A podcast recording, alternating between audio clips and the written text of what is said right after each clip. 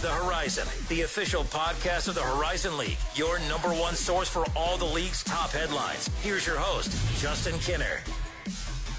Reach the Horizon, the official podcast of the Horizon League. Welcome in. We appreciate everyone who tunes in and hangs out with us each and every week. Well, yesterday we finally got the news we were waiting for. The Horizon League released its men and women's Horizon League basketball schedule. And taking a look at this, it's a very interesting scheduling model. And we know the hard work that goes into putting these schedules out every year when things are normal. But how about when you have to put a schedule together during a global pandemic? And that's what we're going to talk about today with our guest, who I'm excited to bring on. We have Mrs. Julie Roe Lach joining us, the Deputy Commissioner of the Horizon League. However, her title will be changing starting the 1st of January 2021. She will be named the new commissioner of the Horizon League. We welcome in Julie Roe Lach. Julie, welcome in, ma'am. How are you this morning? I'm terrific, Justin. Thank you. And thank you for continuing to do this Horizon League podcast every week. I love tuning in and appreciate all the great coverage you give us. Absolutely. Now, I want to get into scheduling, but I do first off want to say congratulations. I am beyond happy for you, and I'm excited to see the great job that you're going to do. Uh, but just your, before we get into the scheduling, just your overall thoughts on what it means to you uh, to be transitioning into the commissioner's role starting January 1st. Wow, it's it's just an incredible privilege. I am I'm so thankful that I when I joined the league nearly well a little over six years ago, I've had. Uh, honor to work along Commissioner LeCrone, and he has been my mentor and champion and positioned me for this opportunity. So I, I wouldn't be here without his uh, really guiding me along the way. And then I'm surrounded by a great team. Our staff, who Justin, I know you've come to know, mm-hmm. we just have some incredible people. And and then I've obviously been out to all now um, 12 of our campuses, and we just have incredible administrators, coaches, and then I was on a student athlete call last night who that's that's why we do what we do and talk about inspiring. So I'm just I'm excited, I'm privileged, I'm grateful to be a part of this league and to really lead this league now in, into this next decade. I'm glad you used the word inspiring just a few moments ago because I do believe it's inspiring uh, the new role that you are going to be taking over starting in January as the new commissioner of the Horizon League. There are only nine other female commissioners of Division One conferences. You will be the tenth. Just in your opinion, what does it mean to you uh, to become the tenth female commissioner of a Division One conference? And have you thought about from the perspective of how inspirational that could be to women out there and to young girls who aspire to work in leadership positions, especially in the world of sports? Well, my husband and I are raising two little girls, and, and we we intend to raise two strong girls. So I certainly am cognizant of women um, leaders and role models, just as we try to point them out to them all the time. And I am I am in great company, as you noted. There's nine other female commissioners, and the rest of the commissioner room who I've been able to join John in some of those meetings. It's it is a terrific group, but a lot of the women are frankly my close friends. So I'm looking forward to working with them in that commissioner capacity, whether it's Beth at the Ohio Valley or Robin at the Ivy, Amy at the America East, and then uh, Val at the Big East and Bernie at the A10. They're frankly my professional role models. So there are, um, I am in good company. I'm, I don't take that lightly at all, and I really looking forward to contributing in that room as well because the commissioners tackle some major national issues, and I'm excited to be part of those conversations. Absolutely. We have Julie Roe Lach with us here on Reach the Horizon, the official podcast of the Horizon League. Julie Roe Lach, the Deputy Commissioner. Uh, and just a reminder that today's interview is brought to you by health and wellness company Zurvita, changing lives for the better through nutritional and performance based products and opportunities. Um, I know that a lot of work, uh, a lot of work always goes into putting these schedules out and building these schedules. And I'm pretty sure I know your next quote. It's going to be, "Man, this was the easiest schedule we've ever had to put together. right. There were there were no roadblocks, there was no issues. Um, this is always a tough task every year, but just how different was it this year? Uh, just talk about what the work that you and your team uh, had to put in to be able to put this schedule out yesterday. Certainly a different year, as you noted, and I mean the overriding force with this schedule, which obviously looks a little different than past schedules, was safety. We we noted back in the spring when COVID first hit and we had to shut down spring sports that whatever we do is going to have to be guided by the primary principle of safety, and then it needs to be sustainable. So we also need to make sure that we're being fiscally responsible with any decision we make so that our schools are going to be long term sustainable. And from a safety standpoint, as you've probably noted a, a few pieces there, but there are some different really um, factors that just guided that. And one was you're trying to minimize your exposure, which mm-hmm. means you play the same opponent back to back, little unconventional, but now we're seeing a few other leagues go to that model. Um, but primarily that's because we want to create some buffer or some time in between new opponents uh, to frankly allow for testing so that we ensure as student athletes come together to compete every weekend that they have been thoroughly tested, and by thoroughly, it's three times per week uh, since their last game. So I, I think that what we've tried to do is not only make it safe, but on the sustainable side, there will be uh, fewer total days gone um, from campus. So I think that will assist too in terms of trying to save a little bit on travel costs, but again, trying to minimize the exposure points. And, and, you know, you talked about you know some other conferences, you know, having the same approach. But what was it when I had talked with Commissioner LeCrone a few months ago? Uh, he said there was just a lot of ideas, a lot of different models that were being discussed and looked at. Ultimately, what when you look at this model right here, what made this scheduling approach the most feasible opposed to others? Were there some other ske- scheduling uh, methods that you were, you know, close to, or that you know it was between this um, option and this one? What were some of the other options, if you don't mind, that you were looking at, and what made this one the most appeasable uh, compared to others? Sure. Well, I think our our team and Kelly Ford is really our scheduling guru, and. Mm-hmm um, others on our staff, and I credit our athletics directors too, because they've had to get down into the weeds and ultimately approve this through our council. Um, and as we looked at different models with not just our council, but our basketball coaches, we sought their input, our head coaches, and even our uh, student athlete captains council that we've assembled this year. And what we asked them is, what's a meaningful season? What's going to really make this a meaningful opportunity for you? And what we heard from the student athletes and coaches in particular is we'd like to have, uh, you know, at least shoot for a 20 game schedule. So that's what you have there as opposed to, you know, we, we were even thinking, do you go 14 or 16? And we consider divisional play, which means you could be playing the same opponent um, more than twice, and and then you just wouldn't play other opponents. And what we heard from our coaches and student athletes is we want the chance to play as many people as we reasonably can. So that's another piece of what's a meaningful season. Well, it's not playing the same team four times in, in a round robin divisional play situation. It's being able to test ourselves and challenge ourselves and play more of our competitive league opponents. So that that's why we moved away from some sort of divisional model and into the model that you see. Um, and then again, um, another some of the other options we considered um, truly the, the full round robin um, or more the traditional travel partner model, we took off the table pretty early because that just didn't pass the safety test. Playing opponents, you know, different opponents close in time on our traditional Thursday Saturday model. There's just not an opportunity there to test to make sure that everyone is cleared for that next game. Um, so that model came off pretty quick, and I think the divisional model came off. It took a little bit longer for that model to die away, Justin. but I think as we listened to our coaches and student athletes and heard, really shoot for this 20 game model and also try to play as many different opponents as possible while obviously prioritizing our safety parameters. That's how we landed where we did you mentioned uh, you know the the health parameters that are being you know were put into play or being you know were being considered for what scheduling model you guys approached. Um, so we're seeing this in college football right now. I mean, for instance, the Pac-12, they're you know kicking off their season coming up this weekend, and already some teams have some positive tests that are impacting their first week of their season. The Big Ten, I mean, Wisconsin has just been devastated um, by an outbreak in their you know program, and the, there's a lot of questions about the future of their season right now.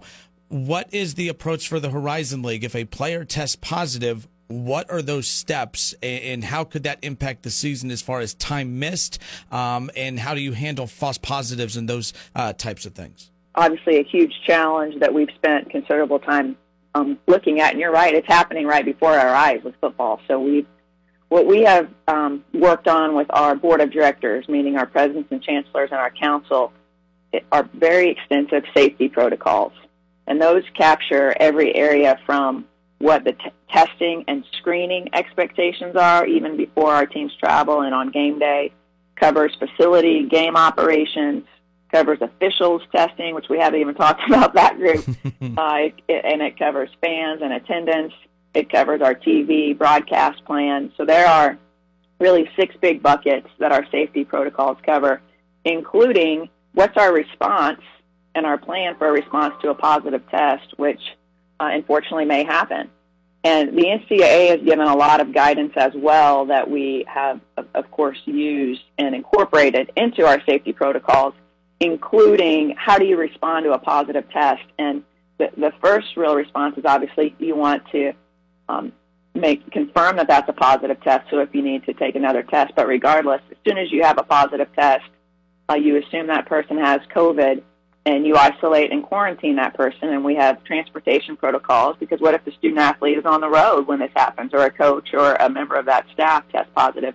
We've got to get them back to their home safely, and we've got protocols for that.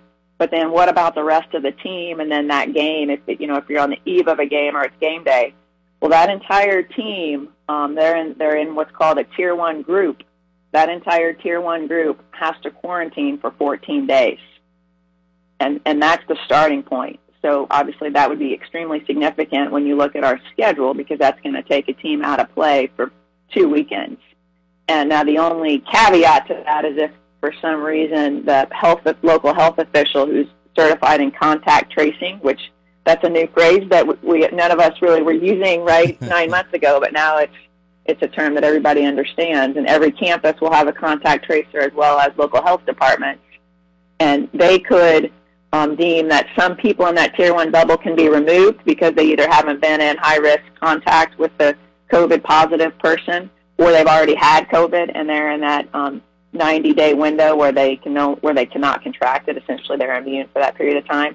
So there are um, some nuances to that, but the bottom line is if we've got a student athlete um, coach or anyone in that tier one group, which will all be defined before play starts, you know, each campus has their tier one group, then that entire group quarantines for two weeks uh, once we have a positive test with anyone in that group. Now I should know this. So the last, so February nineteenth and twentieth is the last weekend, and I, I, have the men's basketball schedule in front of me right now. Uh, but the, so that, for instance, the nineteenth, twentieth, the last date, uh, the last weekend for the Horizon League season. When is what is the date for what should be the postseason, the the conference tournament, and is there a gap between the final game, the final weekend of the regular season, and the conference tournament for makeup games? Is that in, in consideration at all? We have talked about that, and we have not finalize the start date of the tournament. Our intent is to try to build um, a tournament for all teams to come. Um, that doesn't mean they're all going to necessarily be coming to the same place, mm-hmm. because as you can imagine, there's um, there's there's risk, but there's also um, there's risk either way if you bring all teams together or if you have separate games occurring in those early rounds. Um, but we are we've talked about building in um, some time for makeup games, or if teams are in quarantine, um, essentially, we're going to have to be. I think the key word we all talk about is flexibility. So we have this schedule, and boy, wouldn't it be nice if we're able to play all of these games on this schedule? but if if we can't, then we're going to have to be extremely flexible uh, midstream and be able to pivot, to use basketball term, and and do all we can to go back to trying to create a meaningful season in a safe way for our student athletes. And that's really what it comes down to. But in terms of the tournament, we're working on that. We actually just talked with our coaches about that yesterday and are continuing to work through different models with our council who will ultimately ultimately approve it, and then you and I can do a separate podcast on that. How's that? Sounds like a plan. I mean, it's funny because anyone I talk to that's in a leadership position, I always say I do not envy you, and I do not envy you because uh, I mean, there's so many decisions that have to be made and answers that need or questions that need to be answered, and some questions just don't have them. So I respect the job that anyone right. in a leadership position right now, everything, all the hard work you guys are doing behind the scenes. It's uh, I, I, don't envy that, but I respect the job you guys are doing. That's for sure. Now, uh, with that being said, the the fun part about the conference season is, of course, the exposure that the conference gets, the ESPN games. Has that been discussed yet? As far as the you know, I know all games will be on ESPN Plus, and that's always a huge plus. No pun intended as far as that's concerned. but what about the national ESPN games? Now that the schedule is out, is the national uh, game possibilities? Does that come into play when building this schedule, or is that the next step in this? It, yes, ESPN, as you noted, they've they've been a great partner of ours, and they are our media partner, and we've got a package of games on ESPN two and U during the regular season, and then of course our tournament is on ESPNU too, and then our champ game for the last 20 some years has been on ESPN. So we are in almost daily talks with them now that we have finalized the schedule. We will be working with them to identify which of our regular season games will be linear on ESPNU or two, and then, as you noted, our fans can count on every game being on ESPN Plus. But that's that is to come, and it will be um, rolling out soon. Typically, we have this done in the summertime, right? But ESPN's been not just waiting on our schedule, but every other conference schedule that they uh, work with. So they are putting their puzzle together too. But our intent, as in years past, is to have that Friday night window. That's been pretty special for us. So we, our intent, which as we know, things can change, but our intent is to continue to be in that Friday night slot for our regular season games, and that's why you see in Jan and Feb a lot of our, um, all of our, we've got uh, each matchup is happening on a Friday and then a Saturday. We have Julie Roe Lach with us here, Deputy Commissioner of the Horizon League, right here on Reach the Horizon, the official podcast of the Horizon League, talking scheduling. The Horizon League men's basketball, women's basketball schedules were released yesterday, and of course, these look so different than any other scheduling model we've seen. Uh, teams will host a Horizon League opponent on on one night, and they'll welcome in that very same opponent the next day or next night as well. Um, and not every team will play at every arena throughout the season. Now, I am curious because in the day and age of COVID, um, you hear a lot of fans all the time well, that's not fair. This isn't fair. I am curious what goes into deciding which teams or you know which teams play who and which you know how did you decide which team was going to be left off uh, a certain team's schedule? Um, how difficult was that? Well, the I mean the, the fairness piece we obviously care deeply about. The challenges um, one on the safety side, we tried to um, knowing that each team was not going to play one other team, we had, you know, a grand map out with all of the miles between each opponent, and essentially what we tried to do was eliminate one of the far opponent trips. So it's it's not Green Bay and Robert Morris are two extremities, right? It's not like uh, we still have to have 10, 10 teams play Green Bay, um, and half of them are going to go to Green Bay. But nonetheless, we tried to eliminate for one who that's really their farthest trip, we took that um, game away, and then we just went through the each team and said, okay, wh- who are their top three farthest trips, and let's take one of those away. So that was our approach um, from a safety standpoint, and also just trying to minimize the amount of time our student athletes are gone from campus. And then the other piece, the challenge we still have, believe it or not, are some facility conflicts. Um, some of our facilities are still in demand, which is good in, in this economy in these times. So we weren't able to get in all of our facilities every weekend that we wanted, which means that team then has to be on the road, and that forces that's just a crazy domino effect if you see it happen, where it's amazing what one facility conflict can do um, to the games that weekend and then the future games. All right. Well, uh, Julie Roe Lach with us here. Julie, thank you uh, so much for taking time and just walking us through this. Absolutely. Because, as I said earlier, I don't envy anyone in a leadership position right now, but I beyond respect those in a leadership position. Uh, and you and your team have done a fantastic job. Last thing before we let you go, uh, obviously, you know, you mentioned it earlier. The you know, or you talked about the spring sports. You know, going all the way back uh, to when you know we first started hearing about the coronavirus. The fall sports season was postponed as well, and you guys have just gotten the the winter sports schedule put together, the basketball schedule. Do we have an update on what the fall season could look like as far as the postponement of that? Is it looking like a spring? Uh, is it looking like a full out cancellation? How is that being put into play right here? So, well, first, thanks for your kind words on um, the, the challenges that our team and our council have been tackling. I think the best part of this entire, all of these challenges has been it has been a team effort, not just the league staff, but our leadership on our campuses. And it's been, uh, again, I'll use the word inspiring to watch people roll their sleeves up, including we've got, we, we call it a competition cabinet, and there's one uh, senior staff member, not ADs, but senior sport administrator from each of our campuses, and they're meeting at least once a week, if not twice a week, with our staff on now um, putting together a plan for not just spring sports and all of the testing and safety protocols that we're going to need to follow, but then how do you layer fall sports on top of that? Again, trying to make it a meaningful opportunity and make sure that we can um, provide all the support needed for those fall sports from an athletic training standpoint, facility availability, and so forth. So that is what we're working on right now. Um, obviously, in addition to the basketball pieces, and our our council we'll be looking at that plan in the coming weeks. Uh, so more to come on that, but that is certainly on our radar on a daily basis. Is trying to put now that that puzzle together, so to speak. All right. Well, this certainly won't be the last time we chat here in the coming months. So I appreciate you taking time today and being our guest on Reach the Horizon, the official podcast of the Horizon League. I'm glad we have schedules out. I'm glad we have sports to talk about, uh, and just Absolutely. any kind of sense too. of normalcy is uh, what's always wanted right now. So thank you so much for your time this morning. Thank you, Justin. Appreciate all you do.